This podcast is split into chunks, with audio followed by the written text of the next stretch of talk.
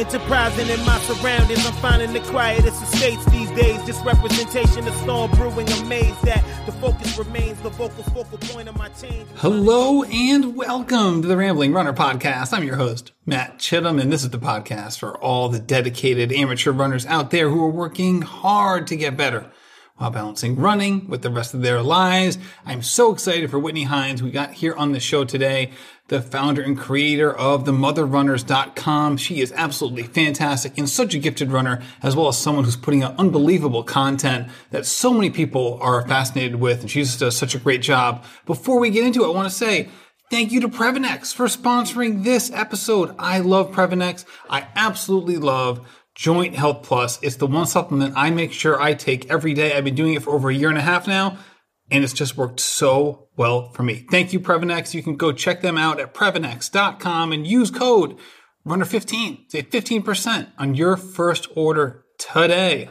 So let's get into it with Whitney Heins. Hello, Whitney, and welcome to the show. Thank you so much for having me on. I'm just completely honored because you're one of my favorite shows to listen to.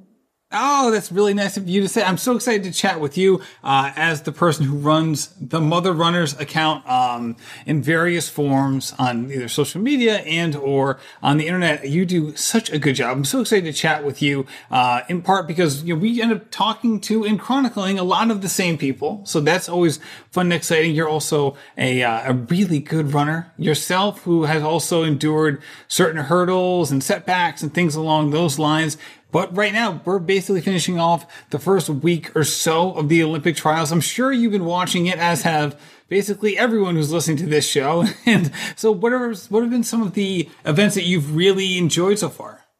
I'm trying to watch, but, kid activities get in the way. So I won't be able to watch the big ones tonight because my daughter's a swim meet. But obviously, Allison Felix and the 400 was pretty amazing because she is a mother runner and it being her fifth Olympics. And it's just hard when you watch races like that to not tear up and just be so inspired. So what about you? What have you enjoyed watching? Yeah, that's a good point. Allison Felix is, she is truly something else. She's basically like the ageless wonder. At this point, yeah. It's like, that she's done, I know it's like the whole 5 Olympic thing, but it's like she was so good so early, lose sight of wait, 5 Olympics? Can that possibly be true? It was funny because they're saying that this is her final one. And I'm like, how can you say that? Do you know that for sure? And who knows? They might, right? Because they interview all these people ahead of time. But, I guess it's a fair guess. But I'll tell you what, I think...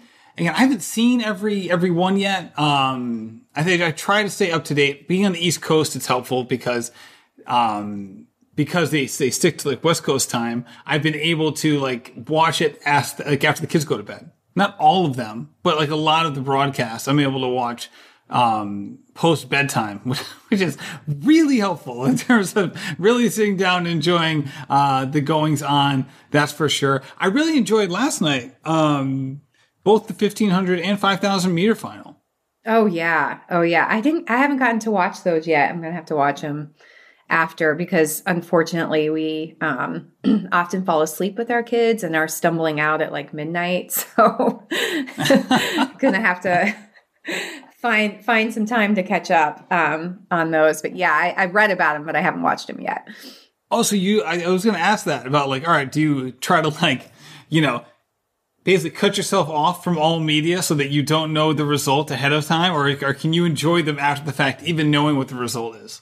I can enjoy them after the fact. My husband is not that way. He has to cut himself off. He loves all sports, but especially soccer. And there have been so many times where we're somewhere and somebody will mention something about soccer, or he'll get the AP alert on his phone, and it just completely torpedoes his day. He found out who won before he got to actually watch it. So, yeah, I'm not that diehard. I'm cool to know what happened and then do the deep dive later. Oh, that's funny. I would have thought that soccer would be a great one for that, because I don't think I've ever heard anyone in my day-to-day life discuss professional soccer ever. I don't think it's ever I've never happened upon a conversation casually in a way that would have ever told me a result of any match. Never mind one that I actually cared about. I think like it's happened randomly where we've been out to eat and some, you know, person at a table next to us has said something, but usually it's like, you know, the company you keep. And so he has friends who are also into soccer and we'll text them and be like, hey, did you see blah, blah, blah, what happened? Or just neighbors who are also into it, who will come over and ask him if he, and he's like, no, I did not want to know. I have not seen it yet. So now he tries to isolate himself as much as possible and send out the bat signal that no, he does not know what happened in the game and he does not want to know until he actually gets to watch it. So I can understand if you are that way, how that is, but I am not. That's not me. I'm cool to be let in on what happened as it's live and then watch it later. Well, I'm excited to learn more about your founding of the Mother Runners and why that became something that not only that you were interested in doing, but that you wanted to be kind of the focal point for this because it no, I don't have to say because. Like, I'm just interested. Like, it really is fascinating. It's amazing how it's grown, and you're just doing such good work. Obviously, it doesn't come into the world fully fleshed out like that. So I'd love to hear the genesis behind all of it. Oh, well, thank you. Yeah, it comes from the fact that being a mom is really hard. Being a dad is really hard. You know, back before being a parent, you could run whenever you wanted, how much you wanted, and it didn't impact other people because you were really just worried about yourself. And then you have these little beings who are dependent on you. And I struggled. And I thought that I was the only one that was having a hard time trying to find time to myself and dealing with the mom guilt because my kids were like super attached to me early on. Now they love hanging out with their dad. So it's like, see ya, mom, you can go run, you know, 50,000 miles and we're good. But, you know, I'd have to like literally pry them off of me screaming and crying and then get just completely panicked phone calls from my husband. That's like, come back. They're hyperventilating. I don't know what to do. So dealing with the mom guilt and dealing with just like the juggling of breastfeeding and running and training and like the weird stuff that happens to your body during pregnancy, postpartum. And then later on when the kids are a little bit older and your schedules are packed, and trying to find time to train and like, you know, we talked about briefly about sleep, just balancing, taking care of yourself and getting enough sleep, but also trying to fit in so much in an already packed day, and, you know, running can be very demanding and ensuring that you have the recovery time. So just basically I was dealing with all that and thought that it was just me. And I was starting to train, I think for a half marathon or something postpartum. And I was Googling a bunch of stuff and either the information wasn't out there or it was very clear that it was written by someone who had not lived it. And was not helpful at all. And then I started running with other moms and I realized that my problems were not unique and that there was a need for this information to be out there. I'm a former journalist. I was a broadcast journalist and then I do freelance writing now. And so I decided, well, hey, I can kind of blend these three things that I do that I love doing. Running, which I've always loved running. I've always had this passion for running since, I was 6 years old. And then writing, which I've always loved doing and have done for my profession. And then being a mom, which is the most important thing to me, and blend them all together into this platform that could hopefully help fellow moms chase their goals. So it's the website. And then I'm partner with Laura Norris, who is a very, established and just incredibly smart mom in Indiana who's been coaching for many years, and we offer coaching services. And just want to be a resource to help fellow moms because there are just so many challenges and barriers to getting out the door. And then it's just kind of a slippery slope. If you don't take that time for yourself, then you don't feel good about yourself and you're likely to have, you know, poor habits or unhealthy habits that then are imprinted on your kids. And then if you're not feeling good about yourself, then that can make you cranky and just not the happiest person, which then doesn't, you know, bode well for the rest of the family. So that is my long rambling genesis of the Mother Runners. So I'd love to hear about some of the things that you read that you're like, oh, this person definitely doesn't know what they're talking about. There are certain like kinds of articles or different like, you know, bulleted lists or what have you, just the different kind of content that you read were like, you know, started to cringe a little bit and like, oh boy, does someone need to write something a little bit more incisive here?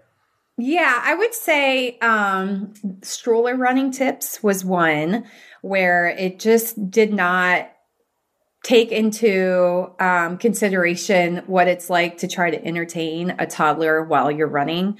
And so I was looking for tips for instance, my daughter, she started walking at a really young age. And so as soon as she started walking, she was done with the stroller, which was really hard because she still also wanted to be with me all the time. And so I was looking for tips on how to keep her entertained and happy in the stroller and while I was running, and there was nothing out there that I could find, as well as breastfeeding tips while running. There wasn't a lot out there on how to schedule it, just kind of navigate the difficulties of what to do when your baby wakes up because they have some sort of radar every time you're trying to sneak out for an early run and all they want to do is nurse, or what do you do when, because that happened to me all the time. It's like the go time for moms to run to ensure that they get their run done is early in the morning. But that kept backfiring on me because no matter how quiet I was, she would wake up and she would only want me.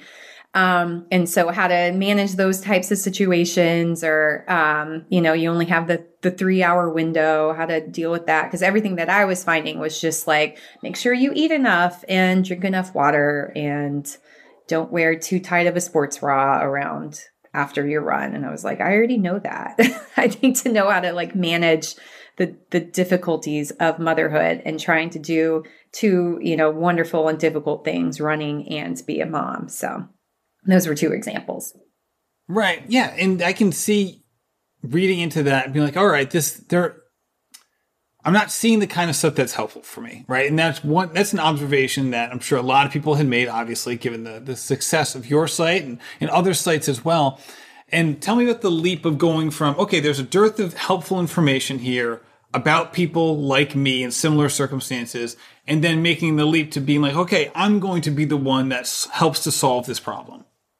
So I've always loved running, and I have always kind of played around with an idea of doing something with it so that it wasn't only really benefiting me.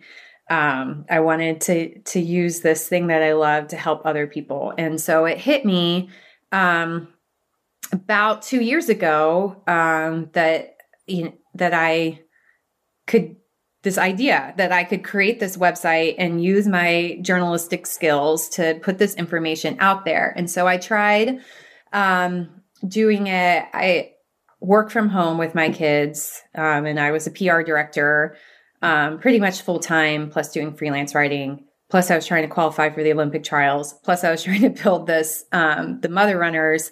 And it was just a lot. And I finally, after some difficult PR clients, actually, I told my husband, I was like, this is just too much. Like, I can't keep doing this. And he just gave me an out. He's like, Whitney, just quit. Just focus on the Mother Runners. And like, we'll be fine. And so that gave me permission to go after this thing that just I hold near and dear to my heart, that is just really rewarding. When you hear, you know, almost on a daily basis from people that it's helping them, that, you know, I'm not just out here talking to myself and doing something for myself. Like, I'm actually able to impact people in a positive way and help them in their daily lives, do something for themselves that makes them feel good about themselves. So it's been really rewarding. And I just have so many ideas and, places that I want to go as I have more time available as the kids get older. So, I know, you know, all about taking the leap and leaving a job to pursue something that you're passionate about. related to running. So yeah, I'm really happy I made the leap and I haven't looked back since. Yeah, I mean, shoot, you're right. I do know a lot about that. We have similar stories, that's for sure. And when you make a leap like that, and I mean, this is the universal you, one of the fears that can come attached to it is like, okay, I really enjoy doing this as a hobby, but if I make it my profession, is that going to spoil it? Right. So there's that fear a lot of people have of like, all right, now if I'm going to attach like monetary value to this, and maybe it's part of like a revenue stream within our family that is important and needs to be relied upon, how is that going to potentially change the dynamic I have with this endeavor? Is that something that you were thinking about or have had to grapple with over time? Actually, no, because I am making it fit my current life. I think I just really enjoy working for myself. So like I have my own tasks that I want to tackle. And if it doesn't work out because I don't have the time that day, it's fine. I'll just move it. I find joy in all of it that I'm doing. If there's something that I know maybe it could be, I don't know, if there's something that, hey, this could bring in a big chunk of change for you, but it's not something I'm passionate about or I don't think it's going to be helpful, then I haven't pursued it. So that has not stolen the joy from running whatsoever. If anything, it's just breathed more into it, because even before the Mother Runners, I actually was not tapped into the running community on Instagram. When I founded the Mother Runners, I didn't even know that was like a pretty well coined term. I thought I had come up with it until I got on Instagram.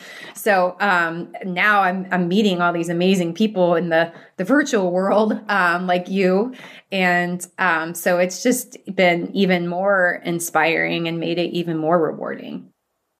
Hey, everybody, do you want to save money on your grocery bill? Well, EveryPlate is 25% cheaper than grocery shopping. Try America's best value meal kit for planning dinners today. I love EveryPlate for a couple of different reasons. First of all, I just love having things in my kitchen, especially in my refrigerator, that isn't the same old thing that I do every single week. Also, getting things that aren't too adventurous that my kids are definitely going to eat. Obviously, you're never going to beat that 1,000 with that. But with EveryPlate, my kids have really enjoyed it. And I like the food as well. And it's just not the same stuff every single week, which can get tiring. So you can choose between 17 recipes that change each week, swap proteins and sides for things that you like, so you can switch up your dinner routine however you want. And that's the key thing. It's however you want.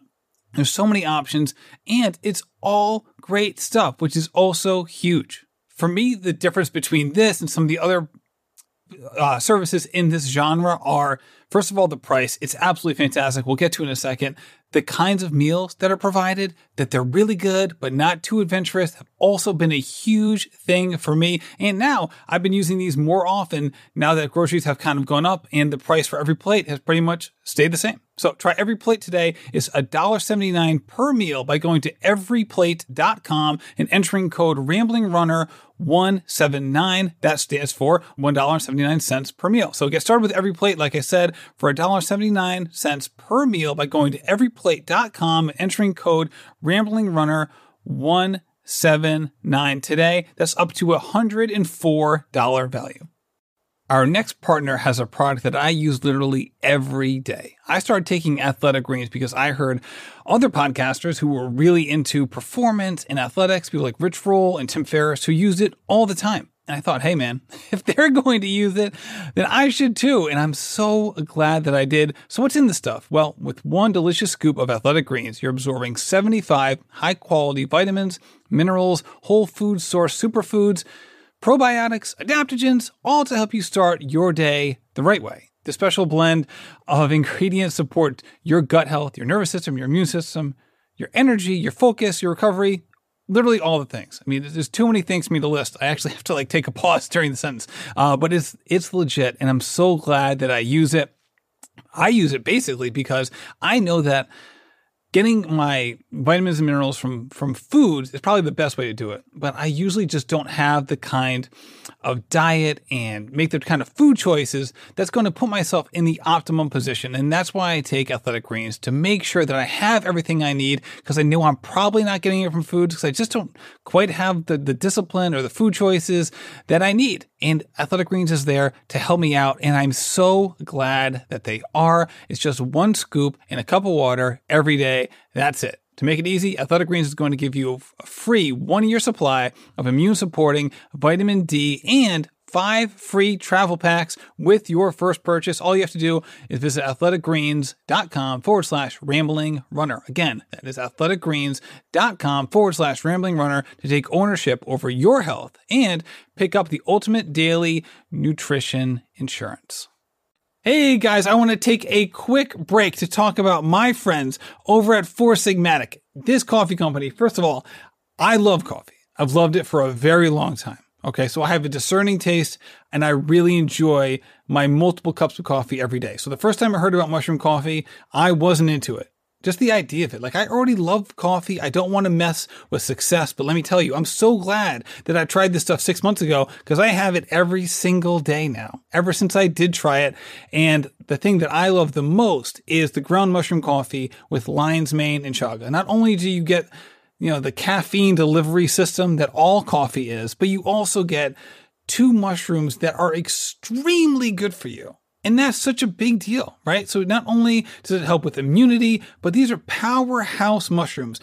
Chaga is the king of mushrooms, in fact. And these are things that people have been using across the globe for a long time. So when it comes to, all right, I want to have coffee in the morning, that's a daily staple. Let me ask you this question. Are you going to have coffee that's just about caffeine, or do you want to bring something more to the table without sacrificing taste? In fact, this is some of the best tasting coffee that I've ever had. So I think you should give it a try if you haven't done so already. If you already love it, well, hey, I got a way for you to save some extra cash when it comes to buying it. So what you want to do right now is basically use my code. So go to foursigmatic.com. That's FOURSIGMATIC. That's it. foursigmatic.com/ramblingrunner. Okay. And you can also use code ramblingrunner on the website. Either way, you're going to save 10% on your order. So go today, go check it out. Cause believe me, if you love coffee, you're going to love Four Sigmatic.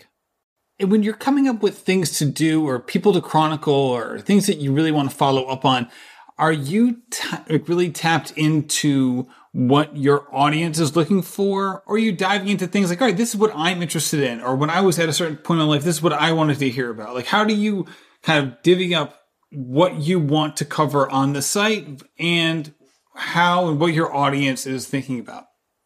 I kind of go back and forth. If I get a lot of questions about, like, say, leakage while running postpartum, then, you know, or stroller reviews. And then obviously I'm like, okay, well, that's something that people were wondering about. So I should probably investigate that and write an article on that. And then other times I'll be dealing with a problem.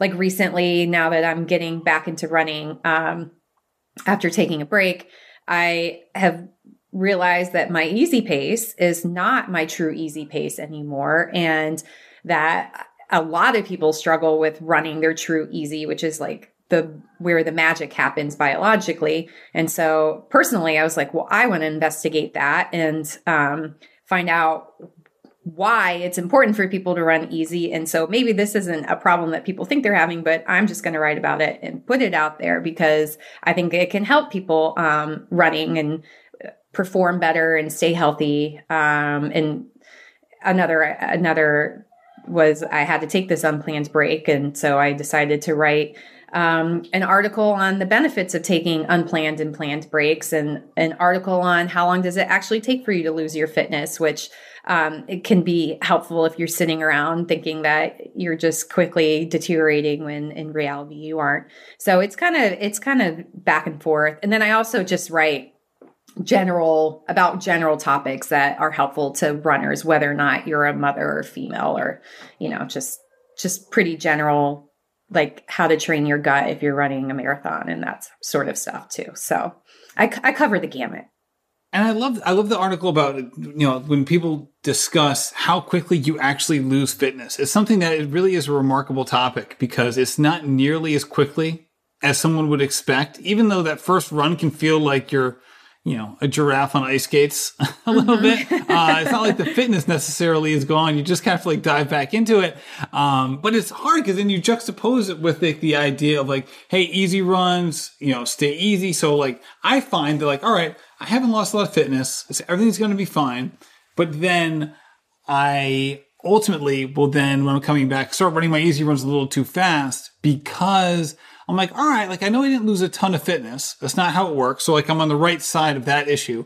But then I let myself, or I justify, I should say, running a little too fast on the easy runs because I'm like, oh, I didn't lose too much. And like this happened to me today. It's like I did like a little mini workout. Again, nothing serious. But I could tell in the beginning, like, oh, I think I overcooked myself the past few days on my easy runs. And like, I know better. I talk to people all the time who talk about this. I have my own athletes that I talk to about this. And like, you're sitting there on the side of the road, you're like, well, how did I let this happen to me? I'm telling people not to do this all the time. But sometimes like we just have to live that lesson over and over again sometimes.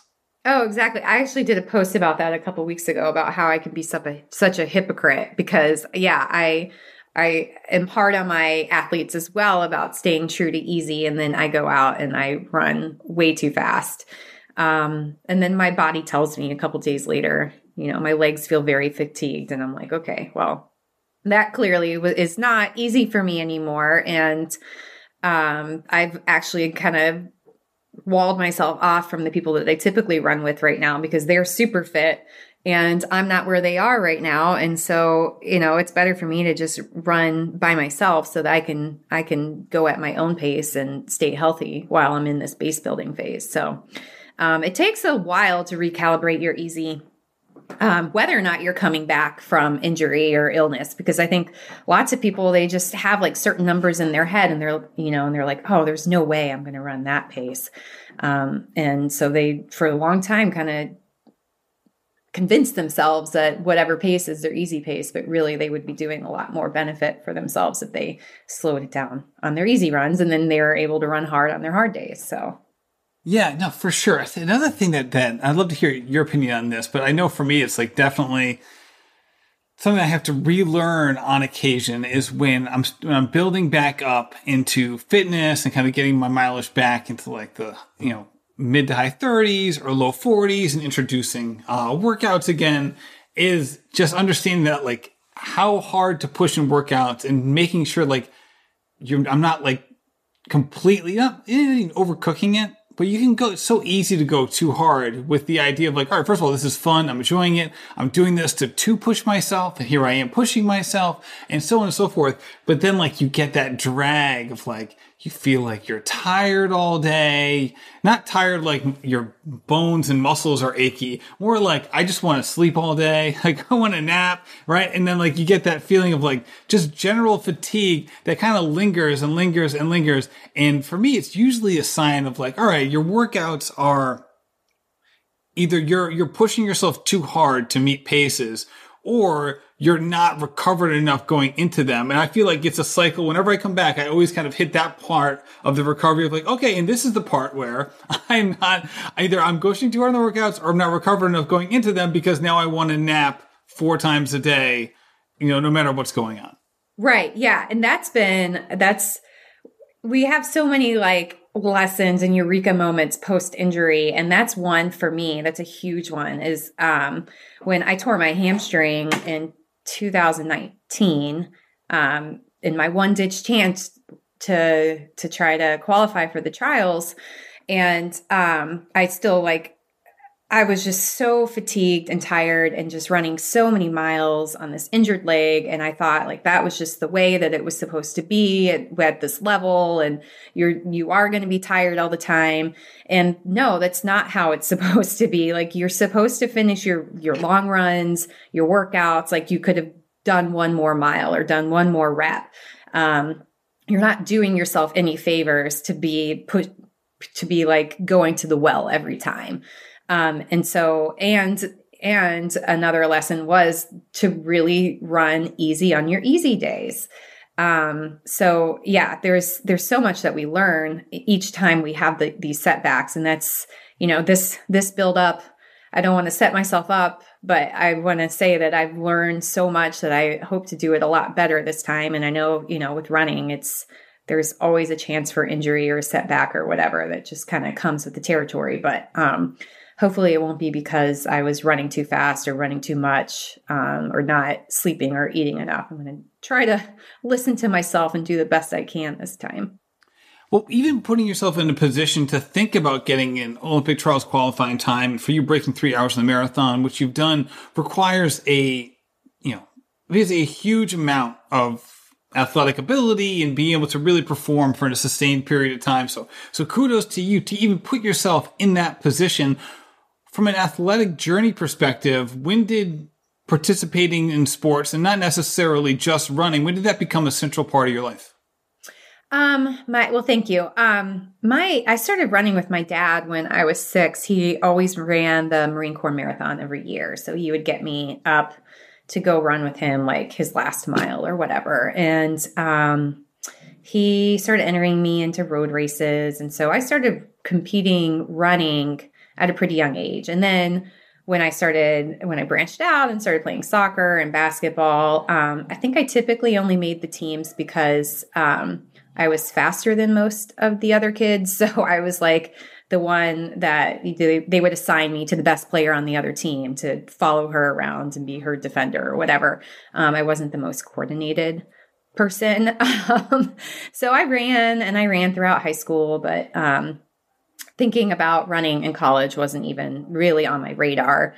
But I've always run. I mean, I ran my first marathon, the Marine Corps Marathon, when I was in college. And then after having my kids, I ran into a fellow mother runner who has competed in the trials, and she had me start running with her. And then I started being coached by her, same coach. And after my first marathon with him, he was like, this was 2019. He's like, I think you have a shot at qualifying if you want to. So that's what we did. But unfortunately, I got injured and had to run that marathon with a torn hamstring and then spend most of last year trying to rehab it. So I hope the best is yet to come. You and I are similar ages. I turned 40 this summer. So I feel like now is, you know, my window to do it if I'm going to do it. So I just want to see what potential I have while I can. So going into that marathon where you were running on a hamstring, like it was injured enough to bother you, but not injured enough to necessarily shut it down and move on to something else. When you were about to run that marathon, how did you feel in terms of like your race day prep and the expectations you had from like a pacing perspective?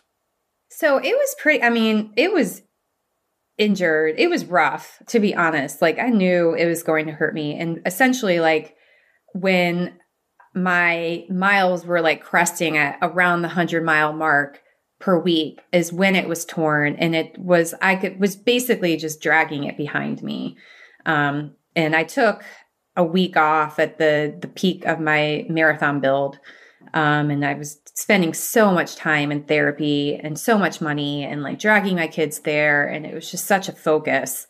It was the bane of my existence. No, I'm just kidding. It just was not a fun experience, but it was like, I'm all in and this is my one shot. And, I'm going to try to do this. I tried to think positive and hope that, maybe it would feel okay, but I was able to hold it together. So wait, which marathon was it? This was Indy of 2019. All right, let me ask you a question then, because obviously you're coming down to it, right? The trials were in February 2020. Why did you not just say, all right, you know what?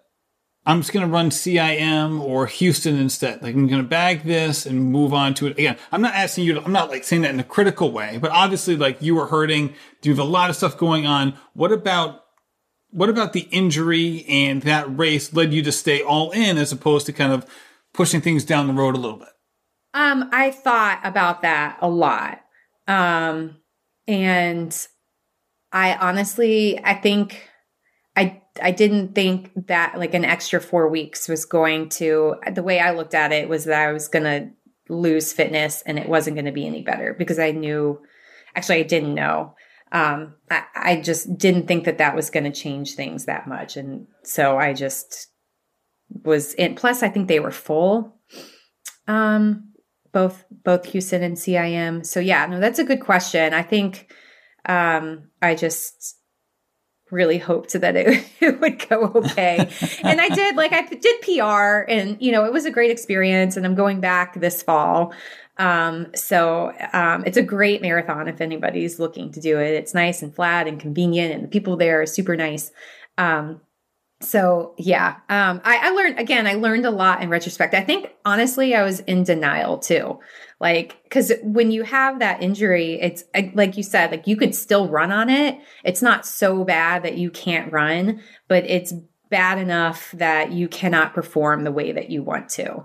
So those kind of injuries, Whitney, those can be tricky. I'm sorry to jump in, but I know so many people have had those kinds of injuries, right? Where it's like, it's not like there's a catastrophe that requires you to make like, you know, huge shifts and changes in your training and your running, right? So you have that awkward moment of like, wait, do I really shut everything down for something I can still run through? Like it, you almost wish it was worse. Exactly. So that you'd be like, okay, see, I'm going to surgery and then I will have the surgery timeline and then I will move on, as opposed to like this constant day to day. How is it going to feel? And every step being like, oh, I'm testing it out. Like every time you get up off the couch and feeling like, how's it feeling right now? How's it feeling right now? Yeah, exactly. It makes it harder. Like I almost wish, I mean, it was a partial tear. Like I almost wish it was torn completely, because then you had like a pretty, well, I would assume like a more straight trajectory of, okay, you have the surgery, then you have, you know, X amount of months off to recover. And then you can start easing back into running. And it wasn't like that. And I still tried to run after the marathon. And then finally I ran a half marathon in early 2020. And I was like, this is not getting any better. And then it was like the common cycle of I took 4 months off and then I would try to ease back in. And then I would run too hard and it would feel bad a couple days later. It wasn't immediate, which also made it very confusing. And then I would go right back to not running again. And I mean, I did so much physical therapy and so much strengthening and so much cross training. And then I realized that the cross training was only making it worse. So then I just shut that down and it wasn't. And then I started walking, and walking helped the most, actually. All right. So knowing what you know now, if you could go back to September 2019, right? So around the time when everything started to really percolate, what would you do differently now if you could go back in time? Oh, 100% stop running. Like I tweaked it in August and it was tight in the belly. And I remember talking to my coach, and I had a half marathon in September, and he was like, let's just see how, you know, things go at this half marathon. And then that's when I think I strained it. And then I think I tore it in that half marathon and I took a week off, but I should have just shut down and started rehabbing it.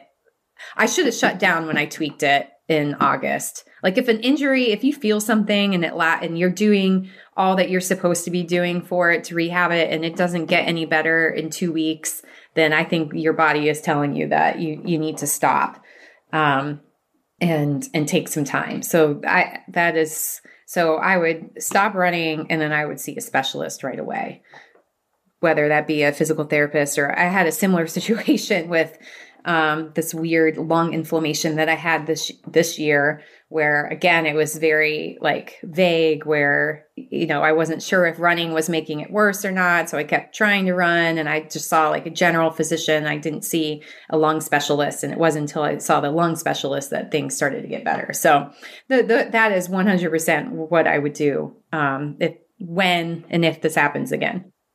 And considering what you're doing with Mother Runners and leading up to the trials, there was a huge, and we did on this show, Laura knows, a huge emphasis in chronicling dedicated amateur runners who were going after the trial standard, really, because that was, you know, a really good story. It was like a really cool mix of elite running with kind of everyday lifestyle that a lot of people really aspire to. What was it like for you as someone who not only, you know, went out of their way to cover those sorts of folks, but considering that you were trying to actually be one yourself? I love that's how I started listening to you as your Road to the Trials podcast. I loved it, and it was so inspiring. Yeah, I gleaned a lot from what other people were doing to help myself and just kind of managing schedules and recovering and and most important is the mental aspect, because I think my biggest weakness coming in was that I didn't think that I was capable of doing it, which I know a lot of people struggle with that. And so I loved your interviews with people and then that were on their road to the trials, and same to the folks that I've spoken with on how they really work on themselves and really work on believing in themselves, because if you don't believe in yourself, then it's just not going to happen. And so I would say that was probably the most important component from my interviews and then from listening to yours. Yeah, and it's hard to believe in ourselves sometimes when we're on the shelf. We're coming back from injury. We just tried to do something. It didn't work. And we can see the light in other people and how it worked out well for them. And sometimes it can just be hard to then sort of transpose it onto our own lives, especially when we're all bummed out because things don't happen to be working for us at that time. I think too, like it helps. I connected with a lot of people when I chronicled my own struggle with injury, because it was a long journey.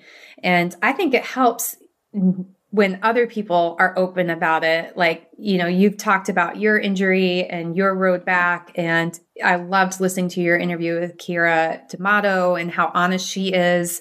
Because it's great to see people doing well, but then sometimes when you're struggling, you kind of count yourself out. Like, well, you know, I have all these issues, but just knowing that everybody, especially runners, have injuries and have issues, and it's never a straight path forward for anyone. And so I think that's just like another area that we can all connect and support one another.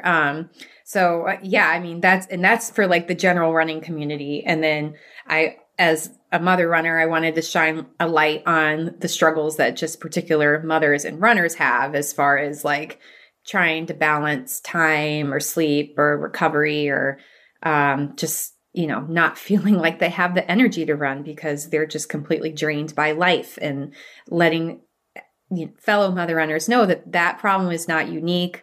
Other people have struggled with it. Here's how they were able to overcome these challenges. Or, hey, if you're too tired and you don't feel like running, or it's just not possible, it's okay. Tomorrow's a new day. Yeah, and I'd love to get your insight on just the seasonal nature of when people can, like, you know, really go after these goals, and other times when it just isn't in the cards for them, and how they manage that. Because I can see how some people be like, all right, like right now I'm pregnant, like I'm not going after a marathon PR right now, right? This is just not what I'm doing. There are other times in your life where, hey, the stars seem to align. All right, let's get out of the training. We get a nice little block of training for a few months and really try to make it happen. And oftentimes there's that middle zone where I have some time to run, not a lot. It's hard to predict the times. Maybe I just can't fully dedicate myself. So what do I do then? Like when you're talking to either people you're coaching or just folks that you're chronicling, what they do as runners, what have you learned about that middle period where there isn't this, you know, completely proactive, I'm going after a goal moment, nor is there an obvious, like, okay, I need to really dial it back because I have X, Y, Z, and they're kind of stuck in the middle without a lot of direction moving forward?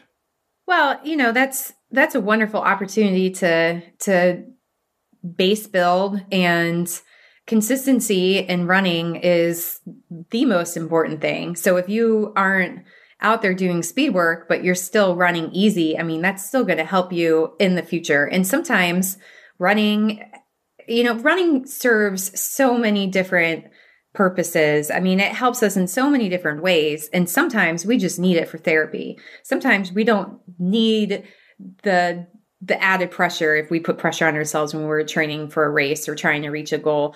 Sometimes we just need it to get out there and do the mindless miles so that we can be ready for the day.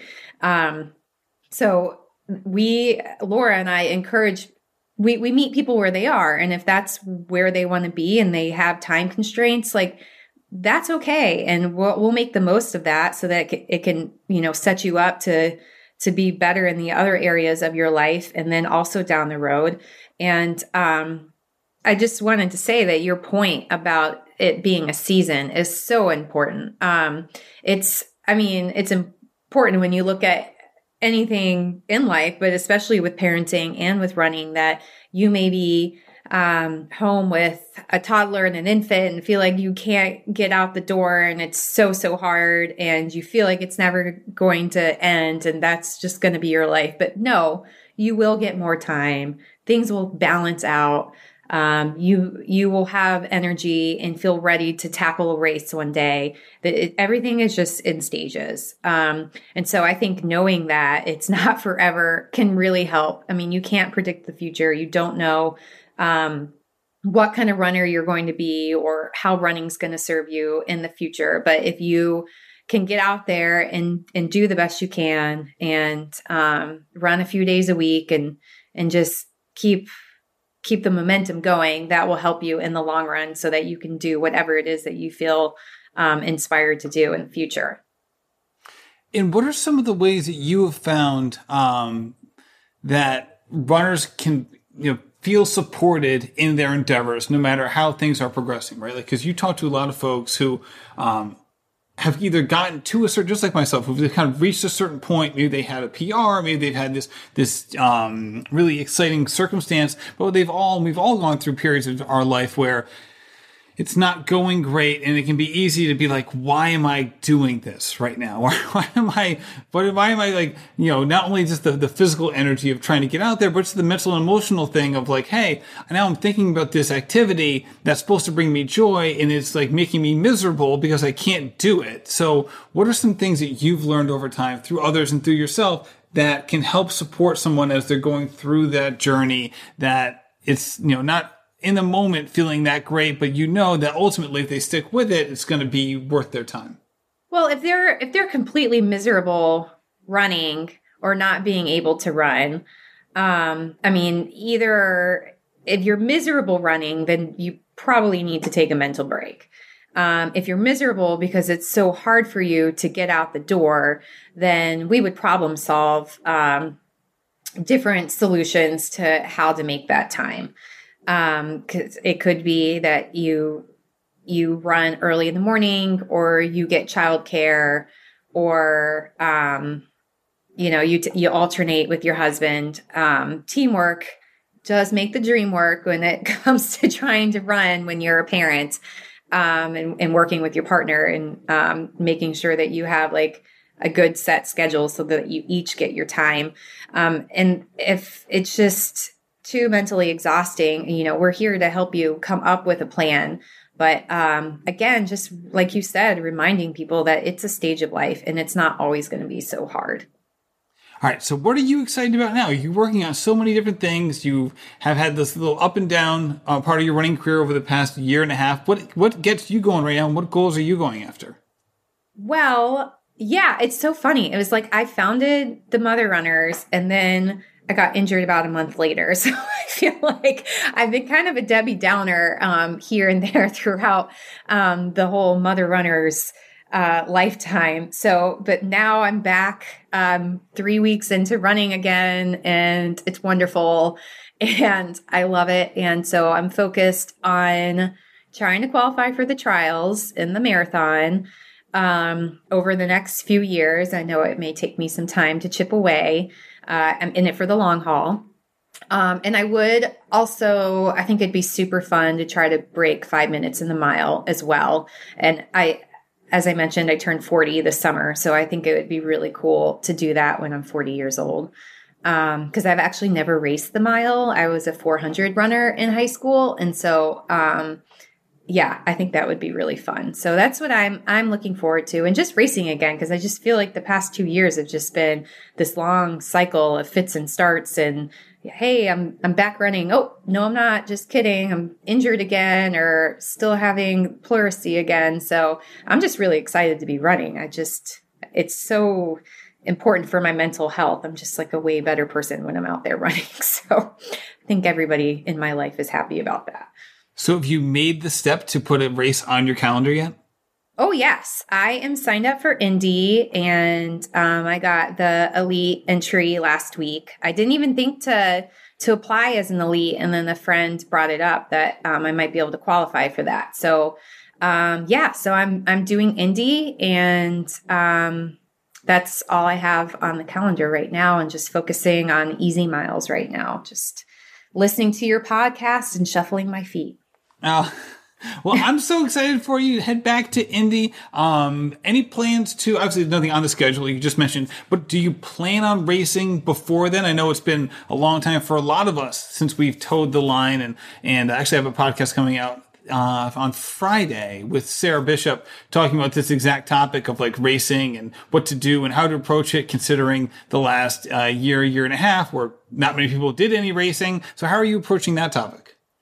Oh, well, I can't wait to listen to that. I will hopefully I usually do like a tune-up half marathon before, and hopefully I'll do some local like 5K races and stuff like that. So, but nothing on the schedule right now, just focusing on getting back and staying healthy.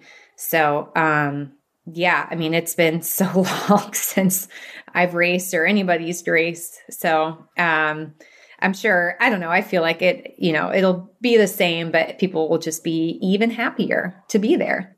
There you go. All right. So if people want to learn more about what you're doing, where should they go? They can follow me on Instagram at The Mother Runners, and also head over to my website, themotherrunners.com. Fantastic. All right. Thank you so much, Whitney. Thank you so much, Matt. This was so fun. Whitney, thank you so much for coming on the show. This was an absolute blast. Go make sure you check out themotherrunners.com. It's fantastic, as is her Instagram, which has a lot of the same content, and she's out there all the time doing some really cool stuff. In fact, she celebrated her 2-year anniversary of The Mother Runners today. I just saw that right before I recorded this intro and outro, which is really exciting. So, Whitney, congratulations. Thank you for everything you're doing for runners across the globe in this running community. You are certainly doing some awesome, awesome stuff. So, thank you so much for listening, and happy running. This has been a production of Rambling Runner Podcast. This podcast is produced by David Margetti of In Post Media. Thank you to Meta P for the music. His song Righteous Path featuring Rex Mayhem and Chip Fu is produced by Symphonic Bang.